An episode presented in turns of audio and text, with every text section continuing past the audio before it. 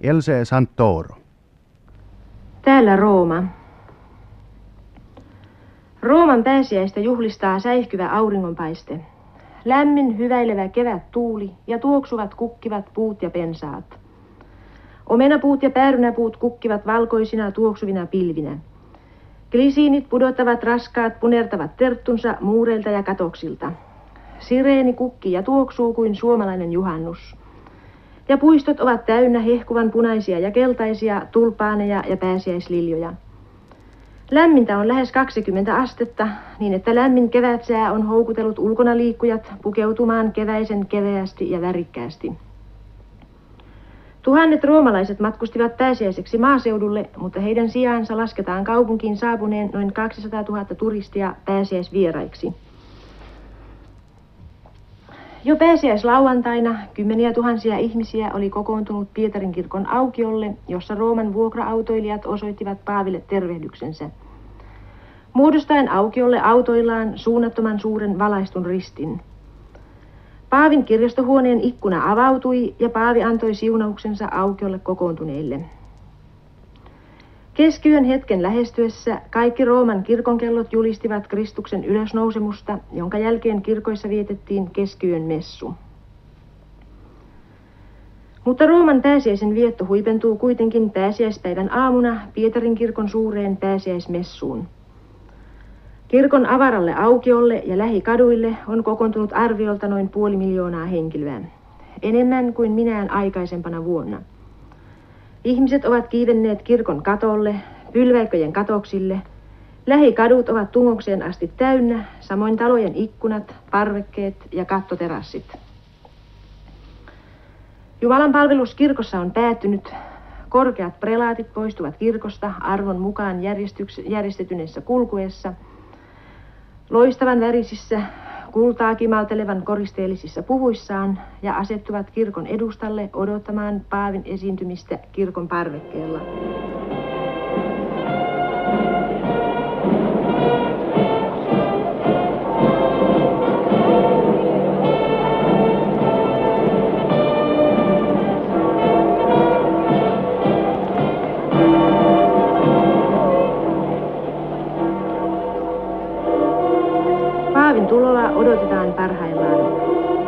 Nyt saapuvat Paavin henkivartijat, sveitsiläiskaapin sotilaat ja järjestäytyivät juuri kunniavartioon.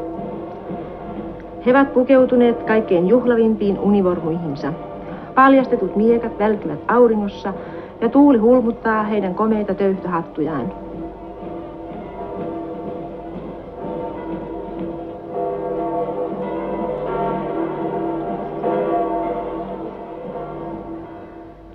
Nyt kirkon parvekkeella näkyy liikettä. Sillä näkyy, että siellä sytytetään kynttilöitä. Nyt sinipunainen verho liikahtaa ja Paavi tulee parvekkeelle. Hän levittää kätensä siunaukseen. Sadat tuhannet ihmiset painautuvat polvilleen. Et benedictio Dei omnipotentis, Patris et Filii et Spiritus Sancti descendat super vos et maniat semper. Paavin apostolinen siunaus kaupungille ja maan piirille kaikuu ihmisten yli. Annettuaan pääsiäissiunauksensa, Paavi piti puheen, jossa hän lausui muun muassa. Il Cristo è risorto. Tutto e tutti devono riflettere la luce di lui, l'uomo e la famiglia, le leggi e il costume e le varie forme di vita comunitaria delle nazioni. Kristus on noussut kuolleista. Kaikkien hänen lastensa tulee heijastaa hänen valoaan. Sen tulee näkyä yksityisen ihmisen ja perheen elämässä yleisissä tavoissa ja laeissa, kansainvälisissä suhteissa. Kristus on voittanut synnin ja kuoleman ja luonut uuden suhteen ihmisen ja Jumalan välille, ja hänen valtakuntansa ei koskaan häviä. Ei kuolemaa, vaan elämää. Ei raja-aitoja, vaan rauhaa. Ei pimeyttä, vaan valoa. Ei itsekkyyttä, vaan rakkautta. Paavin puhe päättyy hyvän pääsiäisen toivotukseen, jonka hän lausuu 27 kielellä. Ai figli di lingua italiana, buona Pasqua, buona Pasqua. Di ling...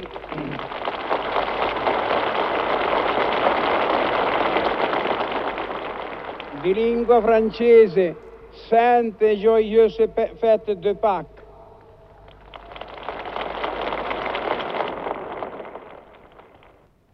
Ja sitten siirrymme hieman pohjoisemmaksi. Anna-Liisa Fenskä jatkaa Hampurista. Pääsiäisliikenne Berliiniin löi tänä vuonna kaikki entiset ennätykset. Saksalaiset, sveitsiläiset ja ruotsalaiset suorittivat oikean invaasion jaettuun entiseen pääkaupunkiin, joka oli arvelut saavansa 100 000 vierasta ja saikin yli 150 000. Loistohotelleja myöten kaikki paikat ovat tupaten täynnä ja vaikka 8500 berliiniläisautoa saapuikin demarkatiorajan yli länteen, tilan puute varsinkin teillä oli huutava. Ajoittain kertyi Itä-Saksan rajalle 20 kilometrin pituisia autojonoja, jotka sitten hupenivat kyllä nopeasti, kun kansanpoliisi oli pystyttänyt 25 uutta tarkkailupistettä. Jo pitkänä perjantaina laskettiin 16 000 länsisaksalaisen saapuneen Itä-Berliiniin sukuloimaan ja muurin porteille muodostui lännen puolelle silmän kantamaton automeri. Ruotsalaisia oli mukana tuhansittain ja hieman häijysti täällä huomioitiin lehdistössä tässä yhteydessä Ruotsin alkoholiliikkeen lakko. Berliinin halpojen väkijuomien kulutus sai kuulemma hyvän vauhdin.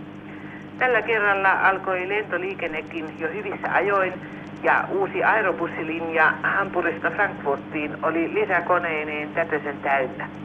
Tietysti liikenneonnettomuuksilta ei tälläkään kertaa vältytty. Eniten huomiota herätti ikävä ilmapalloonnettomuus Düsseldorfin läheisyydessä, jossa jo laskeutuneesta pallosta kaasua poistettaessa varomaton tupakointi aiheutti räjähdyksen ja tähän mennessä kuusi kuolon uhria. Englantilaiset, jotka olivat lentoteitse saapuneet Saksaan osallistuakseen atomiaseistuksen vastalausemarssiin, eivät saaneet maahantulolupaa ja joutuivat istuskelemaan lentokentällä tanskalaisilta vuokraamassaan lentokoneessa sunnuntai-iltapäivään saakka. Heillä havaittiin olleen mukana lentolehtisiä, joissa kerrotaan brittiläisten viranomaisten erittäin salaisista evakuointipaikoista. Tästä seurannee Englannissa suuri juttu. Hampurissa myöhäisessä ja viileässä keväässä atomiaseiden vastustajat marssivat välikohtauksitta tyhjän kaupungin halki. Poliisi arvelee heitä olleen noin 14 000. Itse kaupunki kuitenkin tyhjenee tällaisina suurina pyhinä niin tarkkaan, ettei juuri mitään liikennettä ole keskustassakaan havaittavissa. Vain kirkon menojen aikaan ihmiset liikkuivat, sillä kirkot olivat jälleen tavan mukaan täynnä harrasta kansaa. Teattereita ei myöskään unohdettu, sillä useat sadat hampurilaiset viettivät pyhää jonottamalla Deutsche Schauspielhaus-teatterin jännityksellä odotettuun Hamlet-esitykseen. Vielä kylmässä illassa pääsiäis lauantaina saapuivat ensimmäiset jonottajat ilmapatjoineen, kahvipulloineen ja pelikortteineen kadulle teatterin viereen. Muuten varmaan ne monet, jotka eivät matkustaneet minnekään, tyytyivät nukkumaan pitkään aamuisin ja katselemaan television viime aikoina pitkin askelin parantunutta ohjelmaa, murehtimaan kanslerin seuraajaa, jota Adenauer itsekin työsti pitkään pääsiäissunnuntaina, sekä uumoilemaan edessä uhkaavana olevaa metallimiesten lakkoa. Ja nyt siirrymme Atlantin valtameren taakse. Puheenvuoroon Eino Railimolla New Yorkissa. Pääsiäisaikahan on uskonnollista juhla-aikaa, jota kristityt viettävät ympäri maailman. Amerikassa, jossa ei ole valtiokirkkoa, vaan erilaiset kirkkokunnat hoitavat omat asiansa, uskonnolliset pääsiäisjuhlat vietetään oman uskontokunnan piiristä. Tästä johtuu, että pitkä perjantai ja toinen pääsiäispäivä ovat täällä työpäiviä. Monet liikkeet, joissa johtajat ja henkilökunta ovat pääasiassa protestantteja tai katolisia, joita yhteensä on Yhdysvalloissa Yhdysvaltain väestöstä noin 63 prosenttia, antavat pitkän perjantain iltapäivän tai pari-kolme tuntia vapaata. Amerikkalaiset yleensä ovat ahkeria kirkossa kävijöitä, mikäli kuuluvat johonkin kirkkoon, sillä noin yksi neljässä Yhdysvaltain kansasta ei kuulu mihinkään uskontokuntaan. Kirkkoja on täällä tavattoman paljon. Jokaisella uskontosuunnalla on omansa.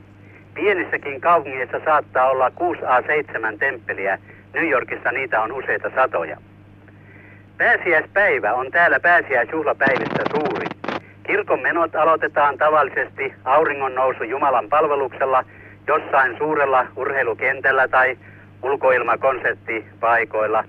Kun eilen vähän ennen kuutta aamulla panin radioni kuulumaan, soivat urkujen sävelet tai suurkuorojen laulut monelta eri radioasemalta aloittaen ne näin arvokkaan pää- pääsiäisohjelman.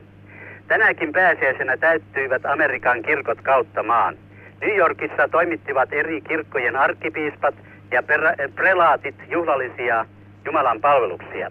Heistä tunnetuin lienee roomalaiskatolinen kardinaali Spellman, joka johti kello kymmeneltä aamulla alkavan messun New Yorkin suurimmassa ja loistelijaimmassa St. Patrickin tuomiokirkossa. Kun 11.30 tulin Fifth Avenuelle mainitun suurkirkon eteen, jouduin tavattomaan tungokseen. Seuraavan messun piti alkaa, toiset tulivat kirkosta, toiset pyrkivät sisälle. Voimakas kirkkokuorolaulu kuului kirkosta kadulle. Vanhat latinalaiset himnit sointuivat kauniisti. Tuomiokirkon kellot soivat. Amerikan liput olivat puolitangossa, sillä olihan 129 Amerikan poikaa saanut äskettäin syvämeren pohjassa hautansa sukellusveneen onnettomuudessa. On kansallissuru. Mutta minua ympäröivä usean sadan tuhanteen, eh, tuhannen ihmisen käsittävä joukko ei kaikki ollut kirkkoväkeä. Fifth Avenuella on kauan ollut pääsiäisenä tapana pitää viidennen Avenuen pääsiäisparaati. Mutta se ei ole paraati, jossa soittokunnat soittavat ja joukot marssivat. Se on hattuparaati. 20 katuväliä on erotettu tavanomaisesta liikenteestä ja varattu kokonaan tungoksena liikehtivälle ihmismerelle. Tässä paraatissa töllistellään toinen toistensa hattuja ja eritoten naisten hattuja. Ja oho, minkälaisia hattuja. Niiden aiheena olivat pääsiäisen mukaan kukot, kanat, väritetyt munat, jäniksen pojat ja kevään kukat. Kukkahattuja, suuria ja pieniä oli eniten. Mitä ihmeellisempiä luomuksia. Niin kirkon vierellä markkinat, kihupyhät. Ei kuitenkaan ollut hyviä hevosia, ei autoja eikä mitään saanut myydä eikä ostaa. Pääsiäisilma oli aurinkoinen ja lämmin, muistojen ruohikot alkavat vihertää, puut ja pensaat ovat lehtinupuillaan, muutamat puut kukkivat mitä heleimmissä kevätväreissä. Rockefeller Centerin pääsiäisliljat tuoksuvat. Kevät on tullut. Kuulemiin.